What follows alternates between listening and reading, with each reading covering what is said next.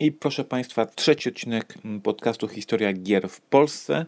Ponownie jesteśmy w roku 94 i ponownie jest to mm, fragment, który był wcześniej publikowany jako, jako część podcastu Dwa Pionki i jest to ostatni, o ile się nie mylę, e, taki fragment. Kolejne odcinki będą już nagrywane zupełnie osobno, jako osobna, integralna część podcastu i strony i projektu Historia Gier w Polsce, a na razie ponownie wklejamy się do podcastu Dwa Pionki i słuchamy, co tam o 1994 roku opowiadały Ignace i Marzyny.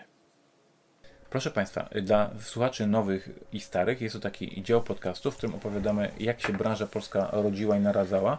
Na razie były tego dwa odcinki. Naradzała? Naradzała. Naradzała nad czym? Nad wszystkim. I dzisiaj mam odcinek trzeci. Ponownie jesteśmy w roku 1994 i będę dzisiaj opowiadał o skandalu, jaki się toczył wokół Polkonu w 1994 roku i jaki to miał wpływ na kolejne Polkony. Ale zanim tam dojdziemy, przerwa na reklamę RODO. Czy jesteś na to gotowa? Tak.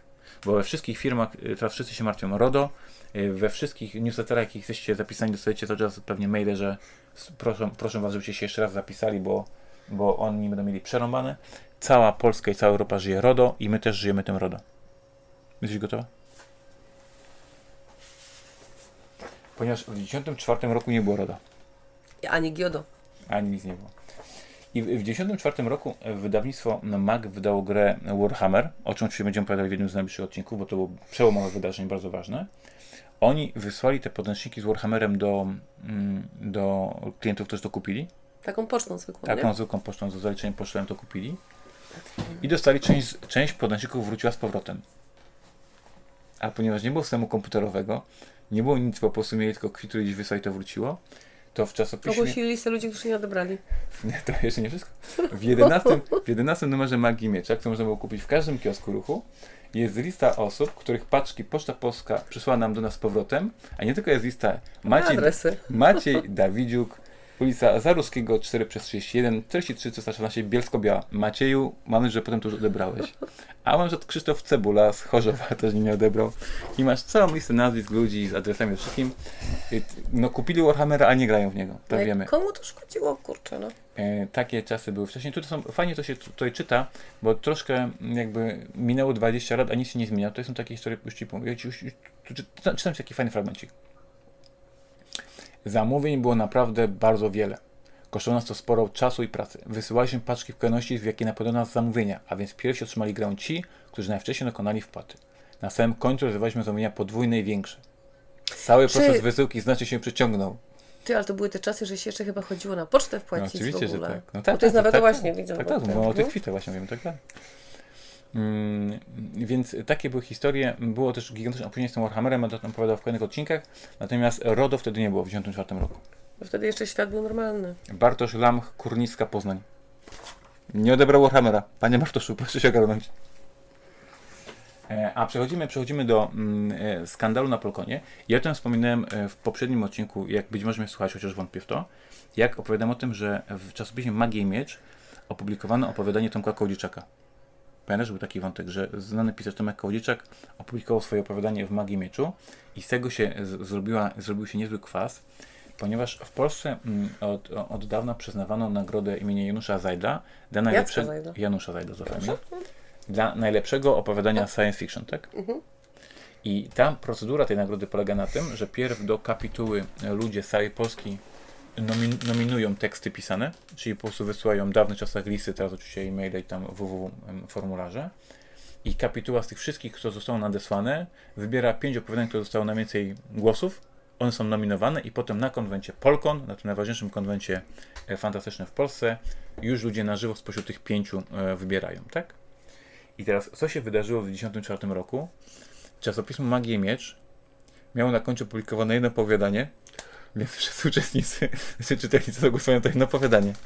I złamali system i najwięcej, najwięcej głosów przyszło właśnie na to mm, opowiadanie. Opowiadania są nominowane do Nagrody Zajla i wtedy cała śmietanka pisarzy i fandomu i wiesz, tych wszystkich ten zrobiła, że oto idzie fala RPGowców, że nagroda jest zagrożona, że to jest w ogóle skandal i ja na tym Polkonie byłem e, osobiście, to się odbywało w Lublinie i tam był to pierwszy taki Polkon faktycznie, gdzie było, można było widzieć tych RPGowców. metaforycznie, czyli mnie właśnie tam można powiedzieć z moimi, z moimi kolegami. Też byłeś... A nic. By- byłem, byłem RPGowcem prawdziwym, czyli tłum ludzi, którzy nie chodzą na seminarię pisarzami, tylko siedzą, rzucają kostkami, turlają i są takim czymś nowym zjawiskiem e, w, w, środowisku. No bo właśnie to jest ten pierwszy rok, kiedy czasopismo Magia Miecz powstała i nagle pojawił się jakiś nowy segment e, fanów science fiction. I tam ci wszyscy o tej nagrody, i pisarze, i organizatorzy, że teraz przyszli RPGowcy, oni zagłosują na tego Tomka Koliczaka i Tomek Koliczak wygra i że oni zepsuli nagrodę. Jak Państwo wiedzą z annałów historii, a może nie wiedzą, tak się nie stało. RPGowcy nie okazali się być mm, hakerami nagrody Janusza Zajda. Nagrodę Janusza Zajda dostał Andrzej Sapkowski za zapowiadanie w leju po bombie. Mm, I, I nic się nie stało. Natomiast od tamtych czasów do dzisiaj, przez kolejne 20 lat, w mojej opinii, ten fandom e, pisarski, żebym tak to nazwał, czyli ten fandom taki e, korowy, podstawowy, związany ze środowiskiem science fiction, mm, na tych RPGów tak krzywo patrzę. Nie wiem, czy ty pamiętasz, myśmy byli kilka razy na, pol na Polkonach, teraz portal już nie jeździ na Polkony. Już powiedziałem, że już sobie nie jeździmy, bo sobie Polkon, czy to taka niby główna impreza fantastyczna w Polsce, nie radzi e, z, z graczami i zawsze do nich podchodzi jak pies do jeża. Nie wiem, czy pamiętasz nasz Polkon w Cieszynie. Pamiętasz taką historię? A, gdzieś tam byliśmy, byliśmy? ale Polkon. Polkon w Cieszynie był robiony przez naszych przyjaciół ze Śląskiego Klubu Fantastyki mm, i oni mnie tam namawiali, byśmy się pojawili, aż byłem wtedy bardzo na nie nastawiony do, do Polkonów, ale ponieważ to robili nasi przyjaciele, to pojechaliśmy tam i to było tak, że w Cieszynie Polskim w pięknych budynkach, w pięknych pomieszczeniach się odbywały spotkania z pisarzami, Mhm. a graczy wywalono do pedałowy, do szkoły podstawowej po, po, w Cieszynie Cieszyńskim, gdzie po pierwsze nikogo nie było. Tak jest. Po pierwsze nikogo tam w tej pedałowie nie było. Po drugie lał deszcz, więc powiedz, tym budynkiem się w ogóle nie dało chodzić, o czym się No, okazało, że mogli nie wiedzieć. to już chodzi o szkołę podstawową. Tak jest.